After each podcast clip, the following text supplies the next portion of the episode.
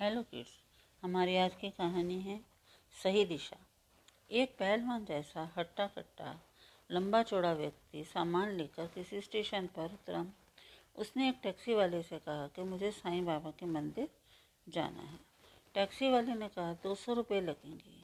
उस पहलवान आदमी ने बुद्धिमानी दिखाते हुए कहा, इतने पास के दो सौ रुपये आप टैक्सी वाले तो लूट रहे हो। मैं अपना सामान खुद ही उठाकर चला जाऊँगा। वह व्यक्ति काफ़ी दूर तक सामान लेकर चलता रहा। कुछ देर बाद दोबारा उसे वही टैक्सी वाला दिखा।